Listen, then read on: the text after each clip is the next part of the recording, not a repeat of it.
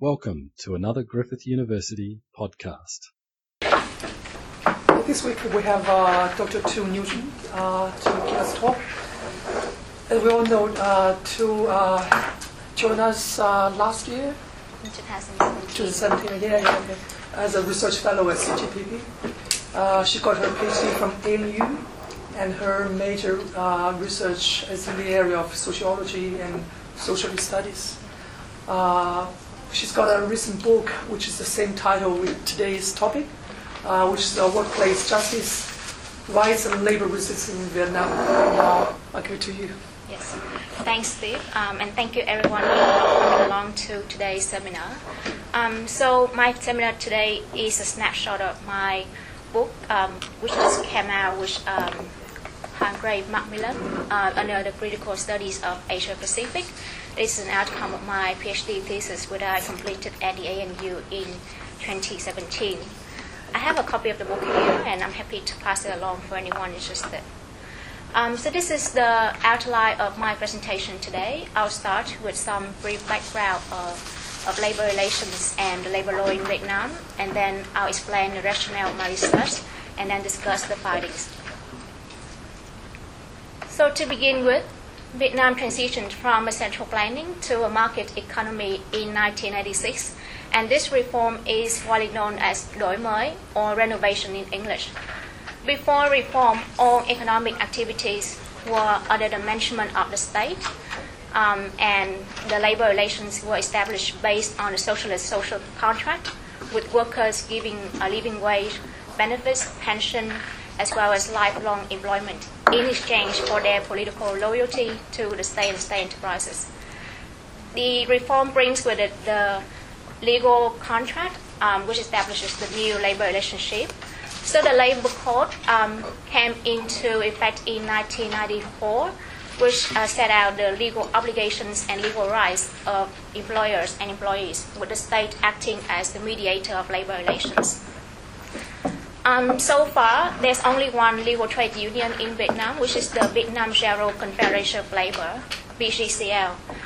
This trade union is affiliated with the Communist Party of Vietnam, which is on, also the only um, legal political party in the country. And the VGCL is one of the four mass organizations under the control of the Communist Party that oversees um, social economic activities and claims to represent cer- certain social economic groups. So the VGCL claims itself to be the legitimate political representative of the whole Vietnamese working class. Um, it also has branches at different administrative levels of the state, and I'm going to show the structure of the unions in the next slide. In the early days of reform, um, Vietnam attracted a good flow of foreign direct investment.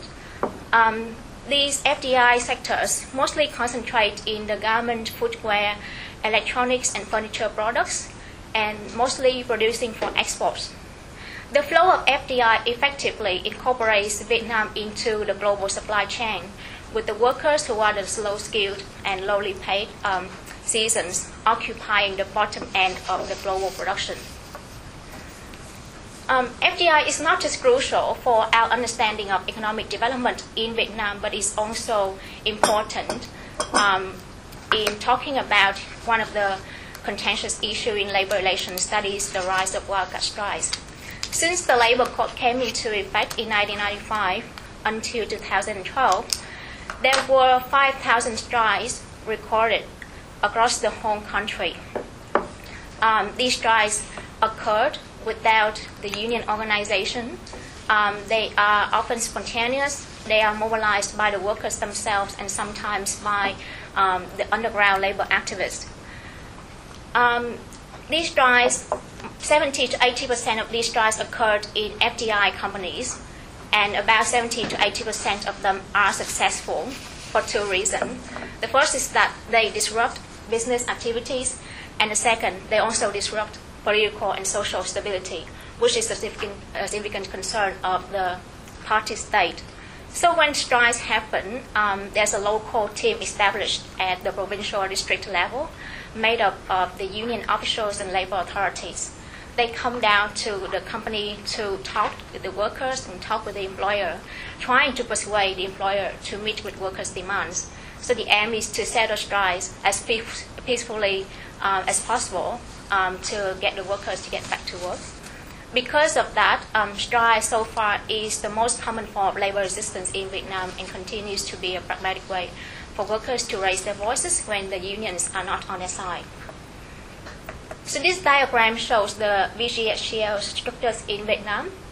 Um, as I mentioned before, it has local branches at city and district levels as well as in industrial zones. Um, and from now, call these unions the official unions in short because they are affiliated with the state system. And these unions are filled by state officials and employees. Um, at the lower level, at the enterprise levels, the unions are run by the people holding human resource and managerial or supervisory positions within the enterprises. So, in other words, the unions in Vietnam either work for the state or for the employer, not um, stand on the side of the workers. So that's why the reason um, the unions do not organize strikes in Vietnam, and so far there has been not any strikes organized by the union or go through the legal procedure of strikes set out in the labor code.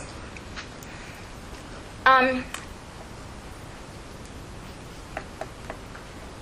in the Vietnamese labor code, it uh, sets out that the aim of the state is to establish a harmonious and stable labor relationships.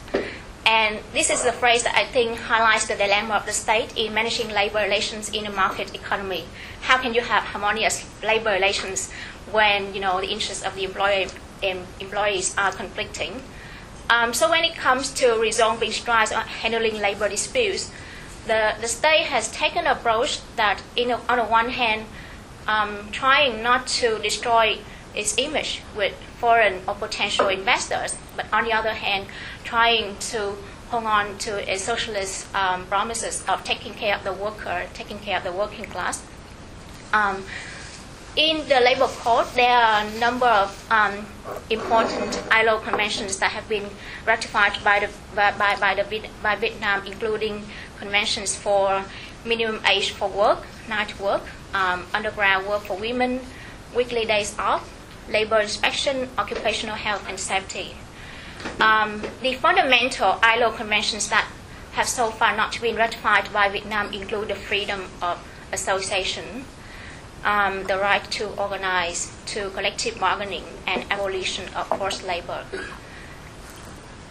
Of course, um, the implementation of the law on the ground is lax um, with, very, uh, with very limited stringent measures by the state to punish employers for not complying with the law, um, violating workers' rights and interests. So, so far, a number of accounts on um, labor law in Vietnam has e- evaluated the law from a um, structural institutional perspective. We still know little about um, to what extent law is a useful tool for workers to raise their voices when the unions are not on their side, or whether and how workers turn to the law to raise their problems. So the question that I'm trying to address in this research is how labor law shapes labor resistance in Vietnam, and I'm going to bring in workers' voices, perspectives, and the stories on the ground. And my research question is built upon um, a tradition of research on the sociology of law, which is interested in exploring the gap between law in the books and law in action. In this perspective, law is one of the control resources and schemas through which people make sense of their work and their social problems. The law is examined in its interaction with other modes of normative orderings in order to tease out its possibilities and constraints as an instrument of social justice. So, inside of social disputes, um, we see that the way in which people use the law depend on varying factors such as their classes, social backgrounds, personal interests, as well as past experiences with the law. So in this research, I'm using workers' resistance as a setting to which to evince the values and ideas of rights as we can draw from their accounts and understandings. And the case study that I'm using is Dong Nai province, which is an industrial province in the southeast region of Vietnam. It is about 30 kilometers away from Ho Chi Minh City. Um, this is one of the three cities and provinces in the south that attract foreign direct, uh, foreign direct investment in the early 1990s, and it's also a hotspot of strife in terms of you know looking at the way law influences workers' resistance or behavior, this province also provides a good case study because it has made a good record of you know supporting workers in terms of legal aid and legal access. Um, so uh, when looking at um, these forms of resistance, there's one practical difficulties of you know directly observing strikes. Firstly, because strikes occur spontaneously. Um, and secondly, there's also an ethical concern of me talking to workers during, um, during the, the, the, strike. So instead of observing strikes or participating on them, I talked to the workers who have participated in strikes and um, asked them to tell me about their experiences on the shop floor what are the strike demands and whether the strikes were successful or not.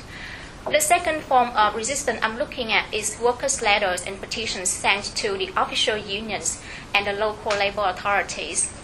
Um, this second form of resistance is not so popular amongst the workers um, because this risks exposing their identities to the unions and in turn jeopardizes their job.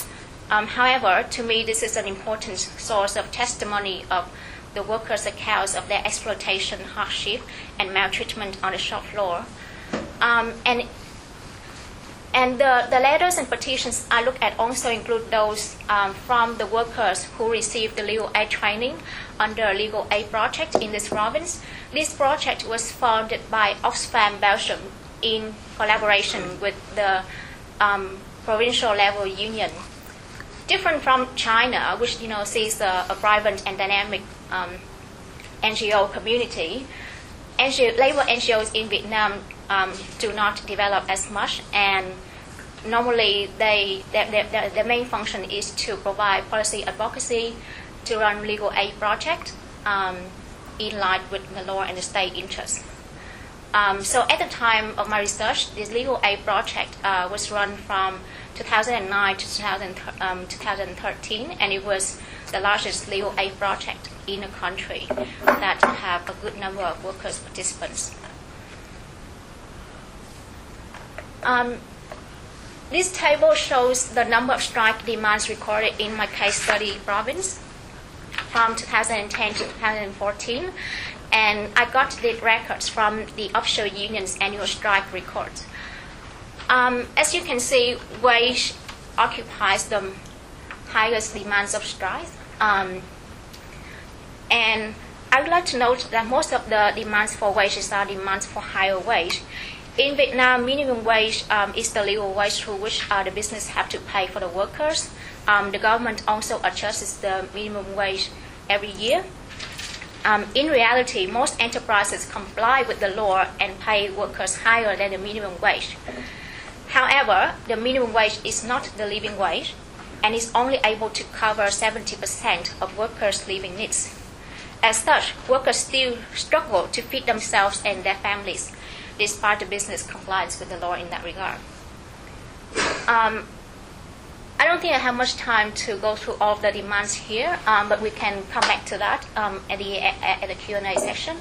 Um, so the the bottom uh, row shows the total number of strikes, not the total number of demands, because there are strikes in which worker raises a couple of um, demands and rather than just one. And you can see that the strikes have decreased over the year when the state um, knows how to manage strikes and know how to preempt labor disputes over the period.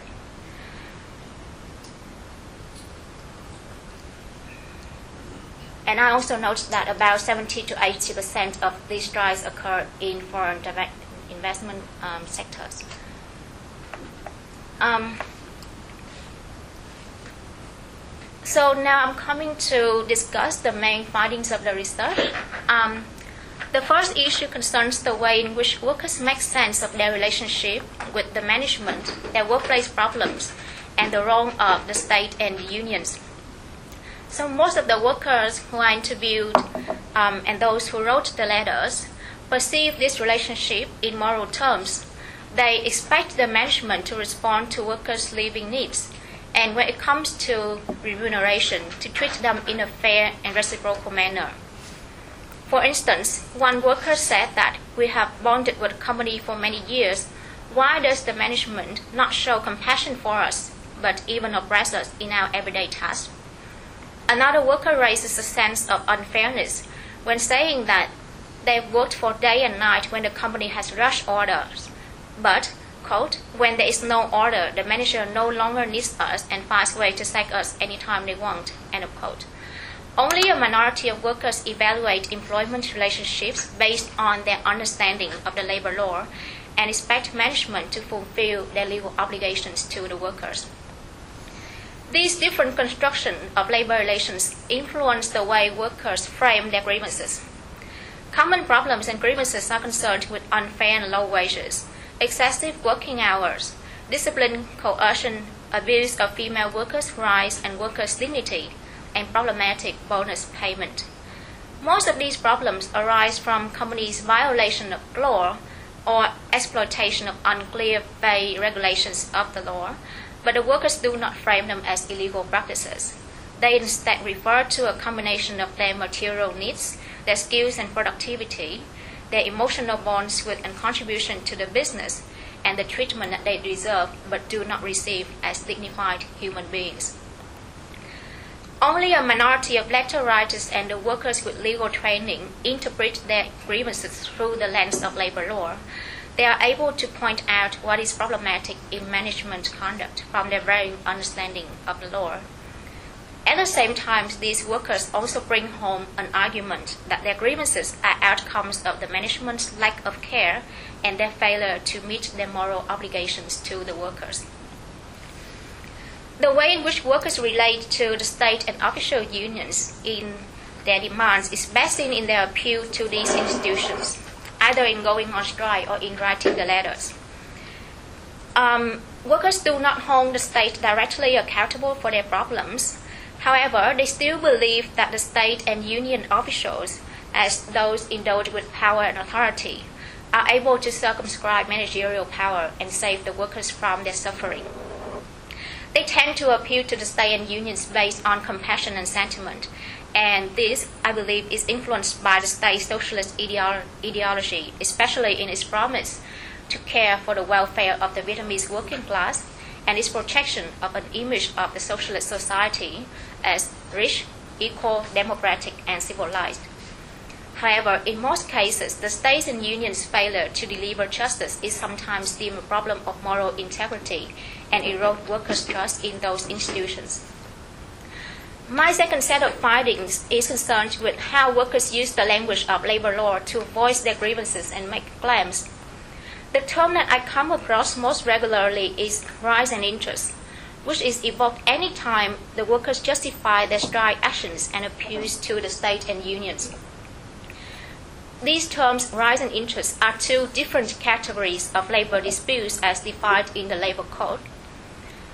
Um, in particular, a dispute over rights between employers and employees arise out of different interpretations and implementations of the laws or other lawful regulations and agreements. A labor dispute concerning interests arises out of the request of employees for the establishment of new wages or working conditions that are different or going beyond those set out in labor laws and other lawful regulations. And I note that this separation of rights and interests in the labor code is aimed at constraining and illegitimizing, illegalizing um, worker strike actions. However, in reality, workers use those terms rights and interests in combination with each other, and they use them freely and collectively to amplify the moral judgments embodying norms of subsistence, reciprocity, and fair treatment. The third and last set of issues I want to discuss here is related to workers' notions of rights.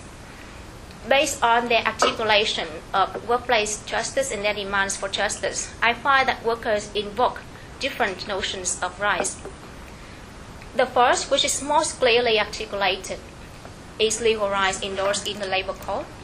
These rights are articulated in conjunction with legal allegations of business rights infringement and references to articles of the Labor Code and other formal regulations. The second notion of rights is not explicit, but can be inferred from workers' appeals and their experiences of unfairness. There is a tacit understanding of social economic rights that valorize the guarantee of livelihoods, secure employment, and ethical treatment. The last notion of rights, which is in the minority, concerns the rights to equality, respect, and rights as human beings. They emerge from these workers' acute feelings of demoralization and maltreatment and are likely to have been learned from their understanding of the socialist propaganda of the state and the Vietnamese constitution. Here I use the term rights as humans, human beings because this is the exact terms that the workers use. Um, in Vietnam, the word human rights um, is, is still considered politically sensitive.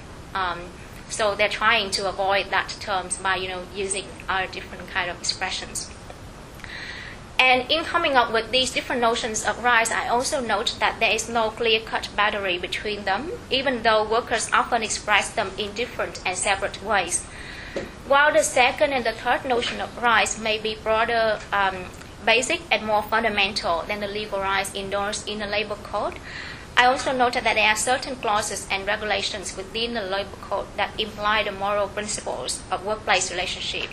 For instance, the labor code says that wage must um, satisfy the minimum living needs of the employees, or that the workplace relationship must be established on the principle of goodwill and voluntary commitment. Um, so the observation of the possible overlap between those rights cautions against a dichotomous view of law and morality. Um, in, in thinking of workplace justice, we need to look for the possible overlap between law and moral principles in our understanding of workers' appeals and ideas for justice. Um, and with this finding, I'd like to provide some critical reflections on what we know of the kind of rightful resistance which has been well established on the um, popular contention scholarship in China. Um, so, in short, um, rightful resistance refers to a kind of resistance in which disadvantaged citizens use the law or officially sanctioned discourse to challenge the uh, conduct of political and economic elites. Um, so, by using law and officially um, legal sanctions, the, the citizens justify their grievances and demands, and they hold the state accountable to the problems.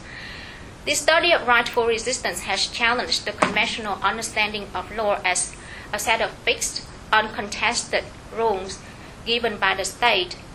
Um, so, law in that sense can be appropriated by social actors against the state interest. And rightful resistance is also uh, a useful setting for us to know about the increasing rights consciousness of citizens. So they are now acting more actively to claim their rights and what they deserve under the law. So some of my findings here also resonate with um, the findings from the rightful resistance literature. However, I want to add that we need to examine rights consciousness as part of the citizens' broader views and social engagement, as well as their experiences of the social relationships, rather than only from the legal understanding or access to the law. Or focus on legal rights, as we can see in some studies inspired by the rightful resistance literature, risks neglecting other values and notions of rights that citizens observe from outside the law. So, in this study, I suggest that despite their different acts of resistance and ways of problem framing, all the workers exhibit some form of rights consciousness and a will to stand up for those rights when they are abused or neglected by the management and or the unions and the state. Um, of course, there is some limitations to the study um, that I want to note. First of all, um, because I didn't get to observe strikes as they happened, I didn't have a chance to know whether the workers did raise any political demand beyond the law. For instance, regarding their right to form a union or to have independent trade unions. Another form of resistance that I looked at, which is letters and petitions sent to the official unions and the labor authorities, they, they also take place within the formal institutional channels. However, as I noted from the beginning, with the lack of a vibrant um, labor civil society and the impending threat of repression and retaliation by the state against dissident voices, we would expect these forms of contained resistance to be popular and accessible to the workers, allowing them to raise concerns of injustice without risking their safety, job, and economic security. Um, a final point I want to make um, is the critical reflections of this study in relation to what we know so far of law and society in Vietnam. So the conventional understanding is that in Vietnam, which is a socialist um, country, it doesn't have a rule of law tradition. Interactions between and within state and society are heavily influenced by customary norms, precepts, and informal practices there's an assumption that law has had limited penetration within society despite the comprehensive legal reform taking place since the early 1990s. Um, through the study of labor law in Vietnam, I have attempted to show that law matters to a greater extent than as been suggested in conventional understanding, in the sense that labor law serves as the moral touchstone for workers to uh, raise their voices against injustice. As I mentioned before, some of the workers who observe their, who observe the law and use their understanding of, um, of the law also use their legal knowledge to amplify a broader um, arguments for social justice, so um, fair treatment. Um, and even though we see that the law has had many, many limitations in the way it is implemented and enforced by the state, state law still brings about social change through informing and shaping people's expectations and judgments of their workplace relationships. Of course, this subtle effect of law does not always lead to overt actions or articulations to contest problematic practices, but is an important indication of an increasing consciousness of rights, justice, and fairness. And sometimes social change resulting from law manifests in overt actions inspired by legal aid and legal access aimed at altering existing practices and improving worker situations. Of course, in a context where law is often banned and non legal practices are often deployed by the powerful to serve their personal interests, such an end is difficult to achieve. So earlier I mentioned that um, workers going on strike has been mostly successful because of the state's conciliatory approach to strike, as well as uh, because of the fact that it disrupts business activities. With regard to letters and petitions um, sent to official unions and the labor authorities, the chance is not the chance of success is not that much, because when workers send the letters to those institutions, the first step is that the union officials and the labor authorities will come down to the company to verify and investigate the problem. Um, and sometimes they work behind closed door with the employer without the workers' um, presence. And you know, some of the workers, because they want to protect their prote- um, protect their jobs, they do not um, write their names or the positions within the companies in the letter. So most of the letters are also anonymous. Because of that, even though there is some handling of the letters and complaints by the official unions and the authorities, the chance that these complaints will be handled and ultimately improve workers' conditions is, is very small. Yeah, so that's all for my presentation. Thank you. Thanks. Okay. Questions, anyone?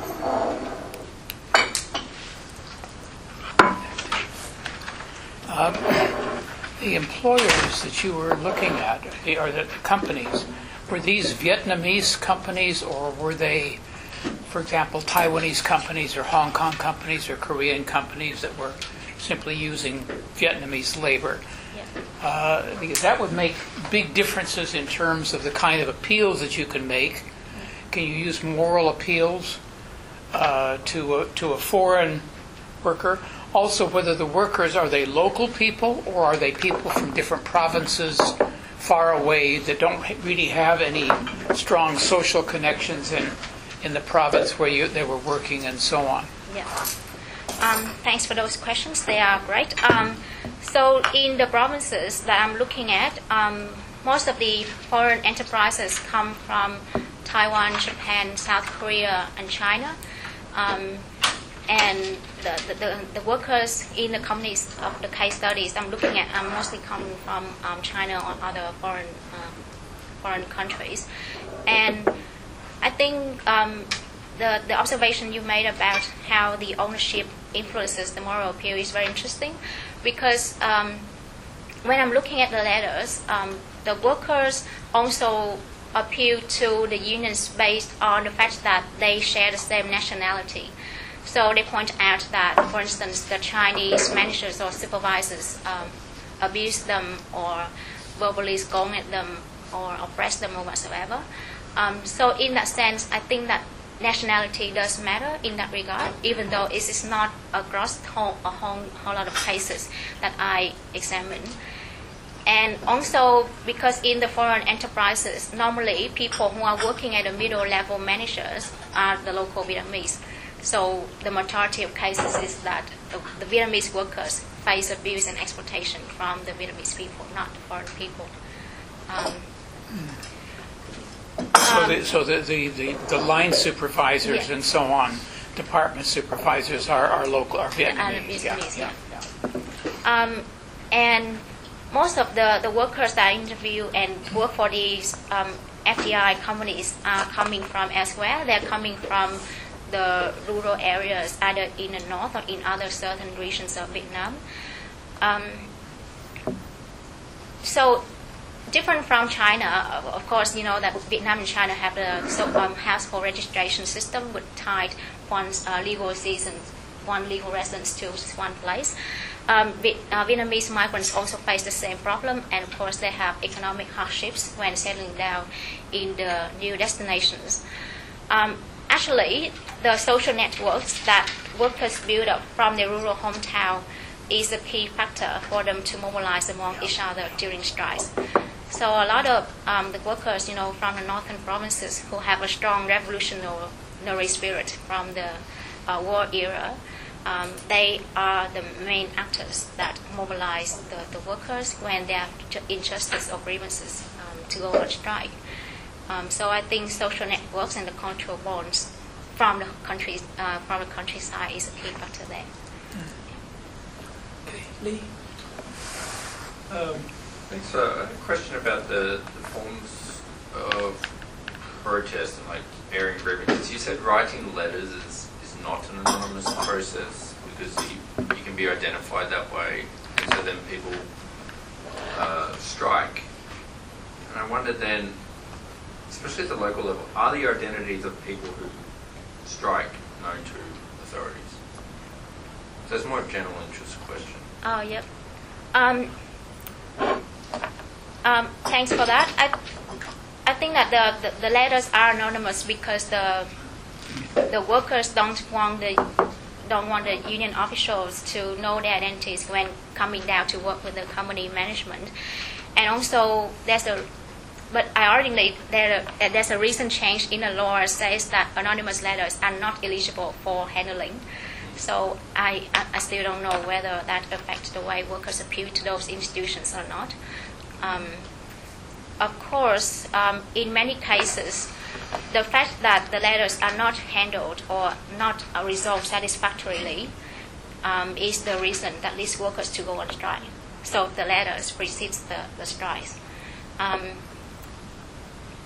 it's not um, the, the strikers because there, there's a you know thousands of workers so um, it's very hard to identify the strike leaders um, so they are you know protected amongst the workers themselves the strike leaders but because the, the state and the employers in that province are becoming more acute or more um, proactive in preempting strikes over the years they have developed a blacklist of the strike leaders and these strike leaders um, did not get a chance to have a job when they you know move their companies and things like that. Um, they also face you know not not violence crackdown but other forms of repression or retaliation. Um, yeah. Yeah. Oh, thank you. Uh, no, thanks Steve for coming and talking to, to us. Um, so, so two, two, two questions. One, one that might be really easy to answer, and the other one maybe so. The first one is: Is there a difference in the success rate for strikes between companies that are being set up with foreign FDI Yeah. and and local companies. Mm. So, in other words, are they are the strikers able to kind of take advantage of the fact that this is like foreign money and they can protest against the foreigners?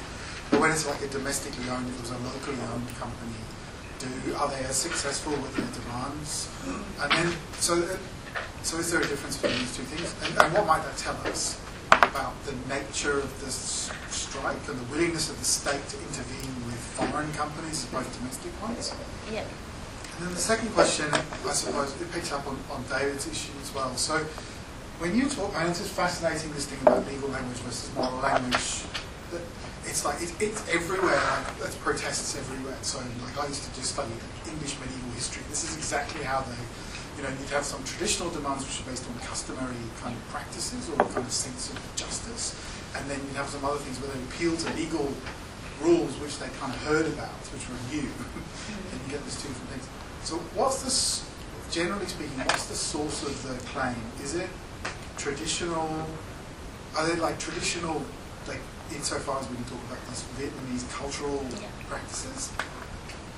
You mentioned just a, a minute ago that, you know, the people in the north, because they have, you know, communist ideology more traction, that it might be based in communist ideology or communist language.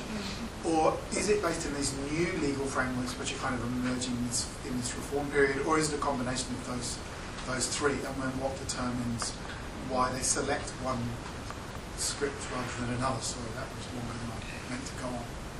Yeah. So thank you. Yeah, that's that's a great question. Um, so in the first one, the success rate, um, I don't have the exact figures because you know whether we know it's successful or not also depends on how workers see the results as well. Of course, in the strike records, most of the times they just put it as you know successful workers' demands are met and workers get back to work um, on the day after or whatever.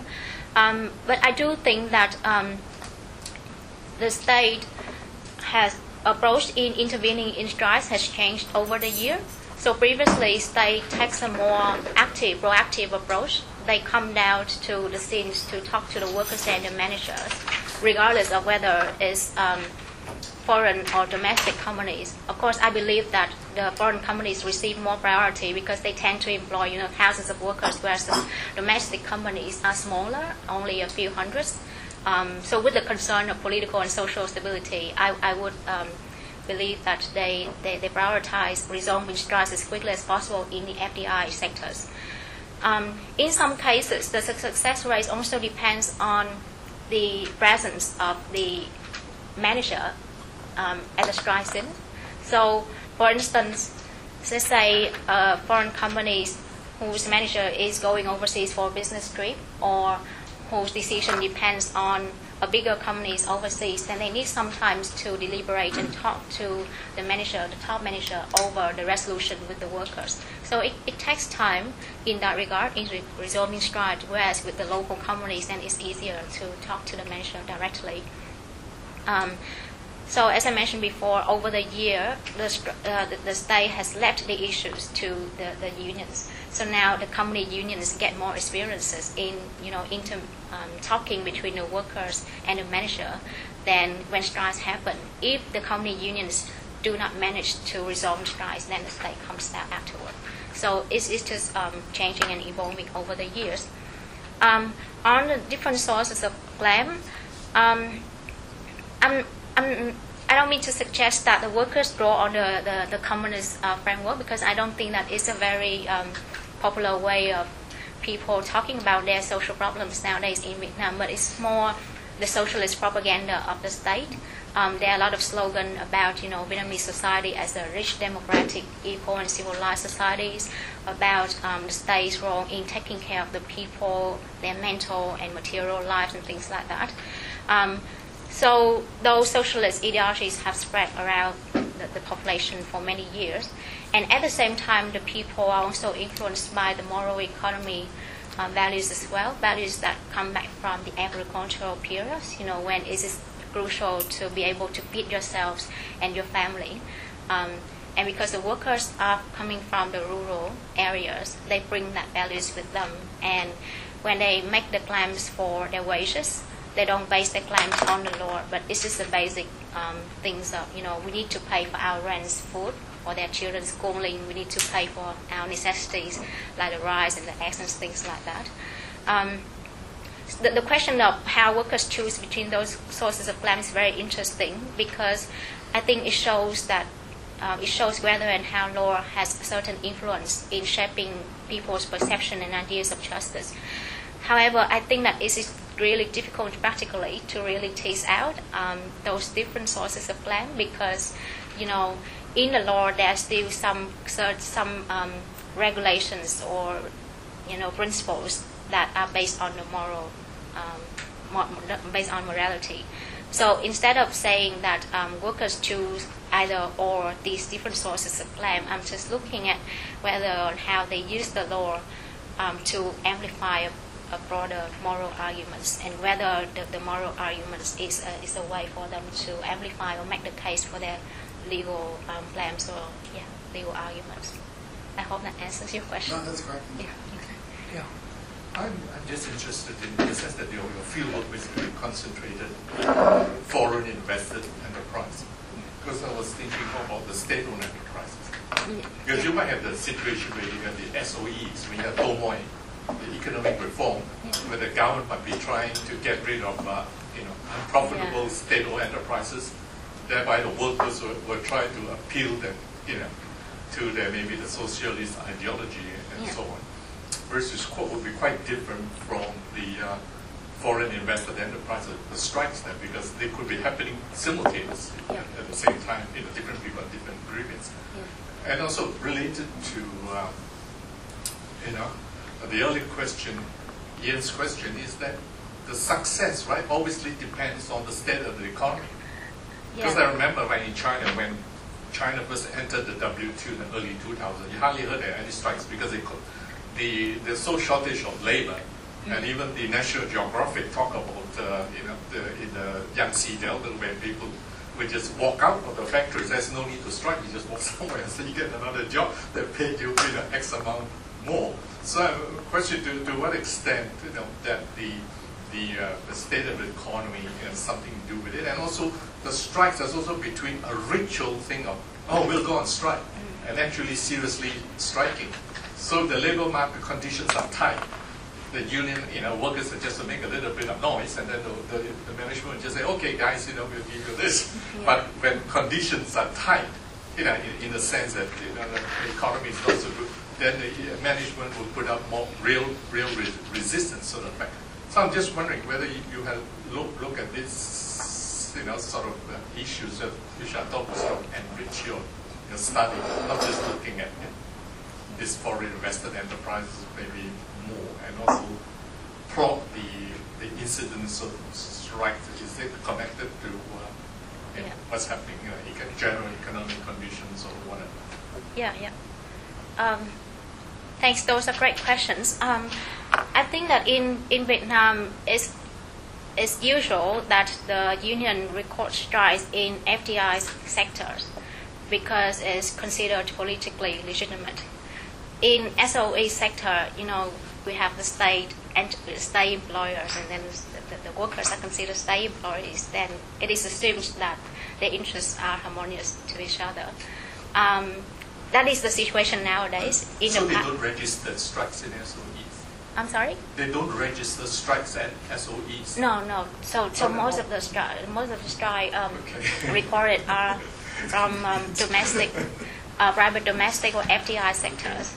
Um, of course, I don't rule out the fact that uh, the SOEs also violate the law and there are a lot of grievances and injustices happening there.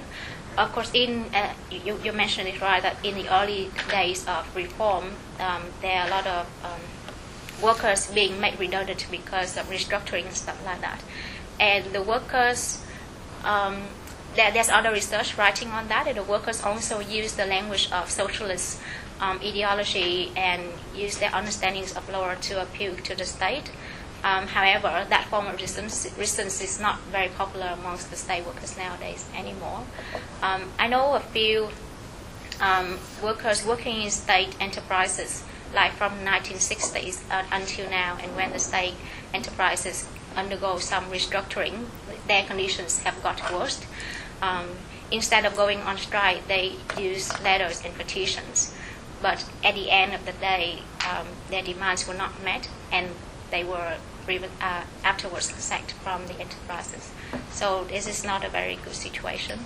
Um, on the, the success rate of strike in relation to the state of the economy, that's an interesting question.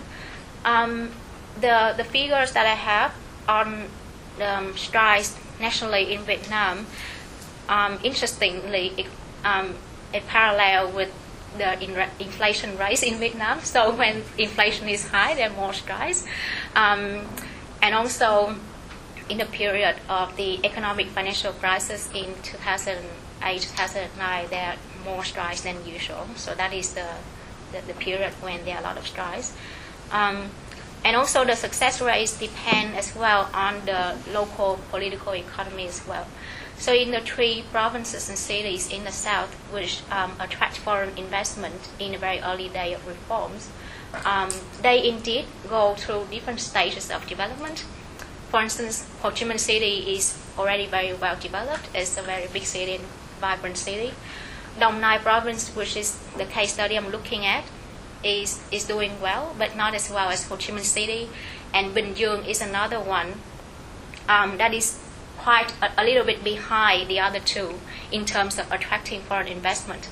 So Bình Dương, the one that is far behind, is uh, is taking a more like is taking a harder approach to the, the, the striking workers because they want to attract foreign investment. Um, they they're taking a soft approach to you know employers violation of laws things like that. Um, whereas Ho Chi Minh City, which is much well developed, um, is more on the side of the workers, and Dong Nai is somehow neutral it's in between. So the way in which the state resolves strikes and whether um, that resolution gives workers satisfactory um, results for their demands depends indeed on the coordination of different um, state institutions at the local level as well as the economic um, situation at the local level whether whether or not they really prioritize FDI investment, it, it really depends on the success rate of strikes and the approach that the state takes to handling strikes. Um, and of course, if the workers see that going on strike gives them some success, gives them higher wages and better conditions, they'll continue to go on strike next time when um, they have certain grievances or injustices. Um, and there are also other many other factors that influence whether and how they go on strike as well. Um, for instance, workers, young workers tend to go on strike or tend to be more active in mobilizing strikes than the older workers, mostly because um, the job markets for the manufacturing industries, which is you know labor intensive, um, the job market is skewed against older workers because of the assumption that elderly workers are no longer productive in a task. So if workers are over 35 or 40, then it's best for them to be loyal to the employer, even though they, they are treated badly or they are coerced in a job. Um, it's, it's the, the, chance for them to move on to find a better jobs elsewhere is, is very small. So that is just one factor, and of course, there's other factors concerning, um, you know, the workers' solidarity and how they battle with each other as well in the workplaces. Thanks. Um, a couple of things have already been covered, so I'll just ask one kind of question. Um, could you perhaps comment a little bit more on how the state responds to the workers' strikes? Because as you were um, doing your presentation, I kept thinking about um, similar experiences in neighbouring Cambodia where the state has responded with a lot of violence or even, you know, using the law to further punish um, people for protesting either labour conditions or other kind of similar issues. So could you tell us a little bit more about that? Yes, thanks a lot. Um, so different from Cambodia and also China, the Vietnamese state does not crack down on strikes. Um, of course, when strikes happen, there are security um, civil security forces coming down to the company to make sure that everything is in good order. They don't really do anything um, violent against the workers. Um, of course, they try to be, prevent some workers who are too angry to, you know, for instance, um, destroy the companies or So, whatsoever. so do they actually try and negotiate with the workers? Yeah, yeah, they, they try to negotiate with the workers. Um, and I, I, actually, I look, I look around to the, in the news website and social media. I know that there's cases when the state actually harasses the um, labor activists, you know, the underground labor activists who mobilize the workers to go on strike. Uh, but I don't have a real testimony of that in my field work, so I don't really. But there's been no like public kind of legal cases against some of these um, Um, strike organisers, and they've been jailed or. Yeah, yes. Um, there's a famous um, labor activist. She, she works for labor organization overseas, and she received jail. Um, I think that she's released now um, with some pressure from the U.S. And, um, I, I really don't know whether she's still active or not in mobilizing workers. But um, yeah, there, there's actually those cases, and they are not really published in the Vietnamese um, news media. Mostly, they are spread around the social media like Facebook and stuff like that. Um, and the interesting thing is that the Vietnamese workers are given the right to strike. So the right to strike is given in the labor code. But there's a complex procedure of how to go on strike legally. So so far there's no strike that is legal based on the definition of the labor code. Um, and I mean, the, the state has kept saying that going strike is going on strike is illegal, but the workers keep doing so, and they get their demands met. And interestingly, they are also paid for the days that they go on strike as well, um, which is a very huge concession to the workers. Of course, these practices vary across provinces, but in the one that I'm looking at, most of the times workers are paid for the days that they go on strike, and they assume that this is just what they deserve because it's the business which does wrong to them. In relation to Lucy's question, I'm looking at the violence on the part of the labor. Um, how much violence when things turns nasty or the claims are not met peacefully by either employer or the state. So how, uh, on the labor side, um, what, you know, um, uh, how much violence uh, involved. Um, and also labor's claim um, it, that could be mixed by nationalist protests, especially when there's a Yeah. um, instance of anti-China protests. When that directed to Chinese-owned factories, the, the, the workers destroy those factories, and some even some Taiwanese factories Yeah. they were affected. Um, so uh, this, uh, you know, these legal claims could be mixed up with the political nationalistic Yeah. um, approach, as you like. And also, when we look about within the labor, are there any gender differences? Because Yeah. much of the labor-intensive export industry, they're filled with female workers. And how, if there are any difference in their approach in, in terms of resistance? Yeah. Um, thanks for those questions. Uh, the, the violence, as I mentioned before, is, is kept to the minimum. minimum. Um, I mean, there are um, strikes that last for a few days, and the workers keep going, keep um, not turning up to their work, or keep you know gathering around the companies um, until their demands are met. But the, the, the violence is kept to the minimum, and from the Vietnamese media, I, I can see that there's no violence conflicted on on um, it sorry inflicted on the workers for um, those prolonged strikes.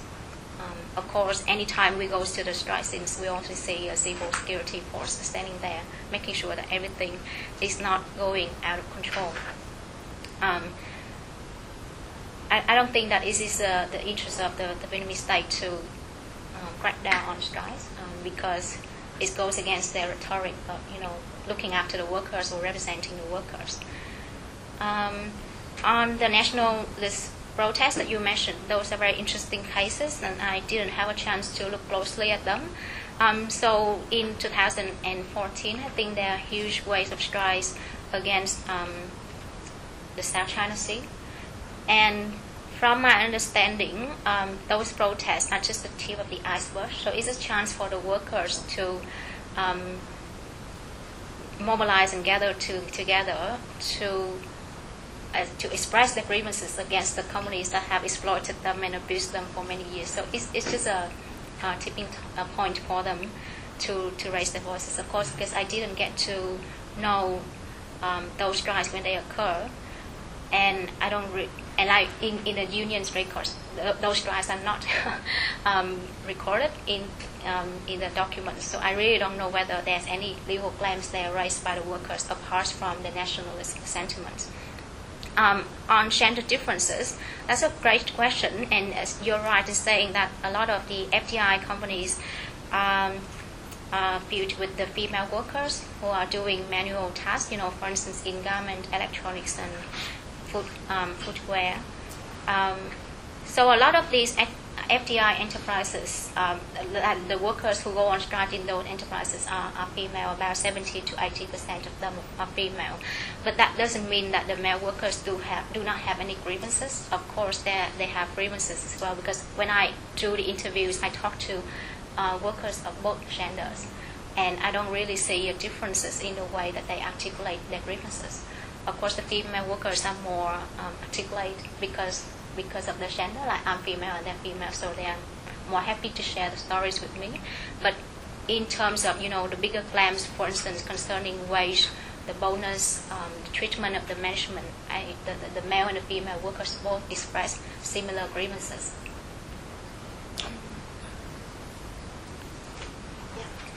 Uh, I just wonder if you observe any attempts of the unions to work with national level network or campaigns. Because recently there was one uh, one fight for right to strike in Turkey, and its parent company is based in uh, France. So French citizens were with the movement based on solidarity, and maybe in that case the human rights framework can be can have an influence Yeah. uh, as a universal language. So I just wonder if you could observe any similar things in Vietnam. Um, so the trade unions in Vietnam, because they are affiliated with the Communist Party, they don't actively reach out to international partners. Of course, there are international partners coming to work with the Vietnamese trade unions, and they are active in things like policy advocacy, um, capacity enhancement, training, legal, giving legal aid. So those are all the activities that are in line with the interests of the state. There's nothing going beyond um, what the state allows or permitted. Um, and at a local level, there are more um, NGOs projects coming in that support the workers in terms of you know raising legal knowledge and legal awareness. But again, they all operate within what is permitted within the state, within the law. You mentioned uh, you, you, you, you mentioned state, in, in a sense, is, is more benevolent to workers than the Chinese state been and so on. Um, you mentioned a, a minimum wage. Was the minimum wage in any way realistic? In other words, all right, I, I'm, what I'm going on is, is what I know of workers in Taiwan in the 1980s. The government would set a minimum wage. You would never get anybody to work for the minimum wage. The actual going rate for unskilled female factory workers was double the government set minimum wage. And it was, you know, so the, the, the, the minimum wage was there just to show people, oh, the government has social concern, but it was completely unrealistic. And the other, the other thing I just wanted to comment on is that uh, you mentioned female, female workers. Um, the Nike, the strike against Nike was immortalized by an American uh, writer of comics named Garry Trudeau in a strip called Doonesbury, and this went for m- months and months, where he would have cartoons about ab- about this this female Vietnamese female worker striking against Nike and so on, and it was very strongly anti-Nike uh, in, in in its tenure tenor. Um, I can give you the reference uh, for that if you if you'd like to look it up. It's it's quite interesting. Yes, yes, thanks. Um, I think the um, minimum wage in Vietnam has a long tradition. like um, back in the early 2000s and 2000 2005, like the the Vietnamese government freezes increasing the minimum wage for one or two years, and then the workers went on strike to demand an increase in the minimum wage. Um, so since then, the, the, the, government has increased the rate every year, and it depends on you know the negotiation amongst the employers and employees representatives at the national level. In reality, um, you're right, as I mentioned in my talk, the, the workers are paid a wage that is higher than the minimum wage, and they keep claiming or demanding a higher wage that is more suited to their productivity, their skills, their seniority.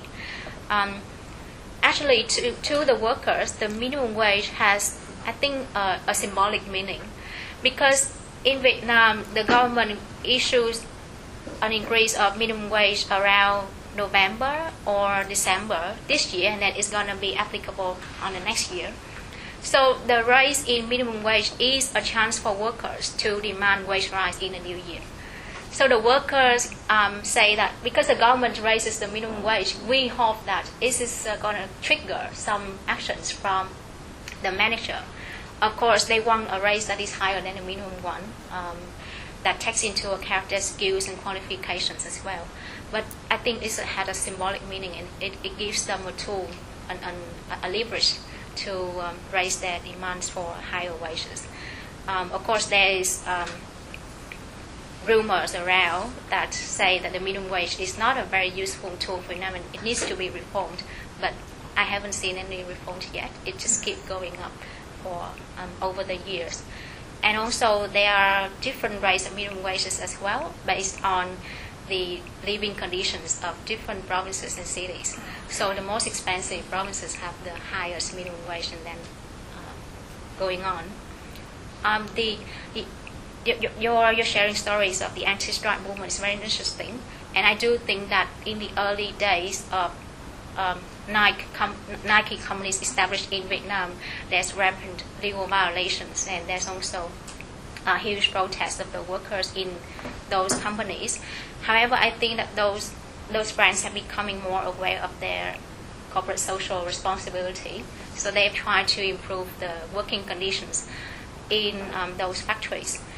And interestingly, in the province that I'm looking at, the Nike companies are often the, the best companies in terms of you know giving, uh, paying wages and giving workers bonuses and benefits compared to the other, not compared to um, the home countries. Yeah. Steve. Well, thank you. Um, thanks, Uh, just a, a, couple of questions. Uh, one, I started off thinking, is, is um, you talk about legalizing workers, is there, are there any in the Constitution? Yeah. Uh, and did that change with doing what they allow for foreign investors going in, those sorts of things? And everything you said, it really sort of seems like it's a um, controlled mm. strike regime. In other words, is it a, a means of society control by the Vietnamese government? Uh, kind of like uh, Suharto, uh, pressure cooker, just release a bit of tension and control everything. Yeah. So if you could extend this to across the region, Singapore, and the, the unions being absorbed by the state, any other countries, like that might be a way forward for the research as well. Yeah. To just uh, see where this fits into other sort of states and regimes, how they control. Yeah, thanks a lot. Um, yeah, so the rights that the workers claim, I do think that they have some resonance with what is written in the Constitution the Vietnamese constitution recognizes the right to work and also the, the rights of human beings, not human rights. Um, yeah. Um, and uh, but but they don't really um, elaborate on how those rights are linked to, to what to the rights that are um, given in the, the labor code. For instance, the labor code gave workers the right to strike, but in Vietnam, there's no right for people to you know go on doing protests or collective um, collectively organize with each other. So I, I um, and, and those rights are not what I find amongst the workers. They normally are concerned with their social economic rights or even broader rights as human beings when they are abused by the management or when they are treated badly um, on the shop floor. Uh, also, I think uh, some of the rights in the Constitution also resonate with the socialist propaganda of the state as well. So instead of saying that these claims of rights come from either the Constitution or the socialist ideology, I just keep the possibility open, saying that these are the sources that workers draw upon in raising their claims. And Um, of course, there are overlaps between those institutions and these courses in a way that makes sense of their rise. Um, I don't um, really have that ambition of um, comparing Vietnam with the situation of the unions across the, the regions, but I do think that is a great observation that you are making. Um, what, um, what I think is an interesting issue coming forward is Vietnam's um, greater integration with the global economy and recently is entering the CPTPP trade agreements that has the conditions for improving um, labor in Vietnam. Um, previously, the TPP used to give hope of labor reform in Vietnam because it, it says that Vietnam has to allow for independent trade unions. Of course, when you look at the document um, by the Vietnamese government, the statement is that yes, we, we allow for independent trade unions or, or indeed workers' collective representatives, but those institutions has to be registered with the VGCL, which is the official trade unions. So basically, it's all cooptation and control over there. And coming forward, um, I really don't know whether the, the, those trade agreements really make any difference to union structure in Vietnam for now. Because when I talked with um, a labor lawyer in Vietnam regarding um, the, the, possibility of independent trade unions. He said that if you want to allow independent trade unions, you have to change the constitution, because Article 4 of the constitution says that the VGCL is the legitimate political representative of the Vietnamese working class. So now you have more representatives coming in, then what is the role of the VGCL? That is the big question. Thank you very much. Very interesting, very short questions. The first one, what is not legal is uh, to form a union or there is no right of association? Because it seems to be very legalist. I'm, I'm fascinated with how different from it is from yeah. Chile. Uh, and in the case of that the union is not uh, legal, like the union, have they organized more informal unions? Because, for instance, in Chile, it's not uh, you cannot actually form unions by law in the public service, but the officials organize informal yeah. associations that does almost the same protection of the of, of, of um, the workers. And the second question, what happened in between? I think it was in 2001 and 2000, uh, 2010 and 2011. I think when there was a sharp decrease on strikes. Yeah. Something happened in the country, what, or or it was I, I don't know what, what happened in there that it actually Yeah. decreased. Yeah, Um, thanks. Um, so, um, so this is what I draw from the Vietnamese labor code in terms of workers' um, participation in union. Um, workers have the right to establish and join a trade union and participate in trade union activities. Yeah. So it is very um, broad and vague, but in reality, the workers haven't really established any trade unions of their own. Um, they mostly depend on their social networks. Um, since they are migrants from the rural to the urban areas, they live in you know the rental units, and this is like the shelter for them to share their grievances or problems, and to to spread around their ideas about legal rights or legal knowledge. I'm I'm not sure about the informal unions in the country that you, in Chile you're talking about, but if there is such thing happening in Vietnam, operating at the informal level, um, I believe that over time it will be co-opted by the state to a certain extent. Um, and the, the groups of the workers that receive legal training that I observed in a case study province, um, previously gave, they, they gave me some hope that there is something going on, dynamic going on underground, that they will form a network of uh, people um, representing the workers. However, that hasn't happened, mostly because Oxfam withdrew its funding from the program in 2013, and the program is transferred to the official unions, which basically abandoned the workers. So their voices or their activism are not sustained um, in that regard. Um, on the sharp decrease on strikes, that is not the trend in the province, but it's also a national trend as well. And I think that there are a couple of factors contributing to that. First, is could be the inflation is now um, under control. Um, the rising cost is not as much as in previous year. macroeconomic um, development is also stability, uh, instability after the um, economic depression. Sorry, after the economic recession, and um, also over the year, the state has becoming more active, more proactive in you know mobilizing the employers to raise wages for the workers. So it's interesting that um, a lot of the strikes occur around January or February, which is the early of the year, where the workers would expect a wage rise. So the state has taken a proactive approach. They are very busy around January and February to monitor the business in terms of raising wages or announcing wage rise for the workers. And any business that hasn't announced that will be reminded by the local authorities. Let, let's do it, otherwise the workers will go on strike. So it's a very busy time for the local authorities to put a check, to keep a check on businesses compliance with the law. And I think that is the, the, also a factor that contributing to the decline in strike. Of course, I also see that there are um, several companies in the province when workers keep going on strike every year. Like it, it just just happen as long as they haven't seen any wage rise, as they, as long as they are treated badly by the management, it just keep going on, going on over the year. So the um, intervention by the state is effective to some extent, but it's not, not in all cases, not in every case. Okay, that's it for today. Thanks, Okay, Joe. thanks a lot. Thank you. Here's the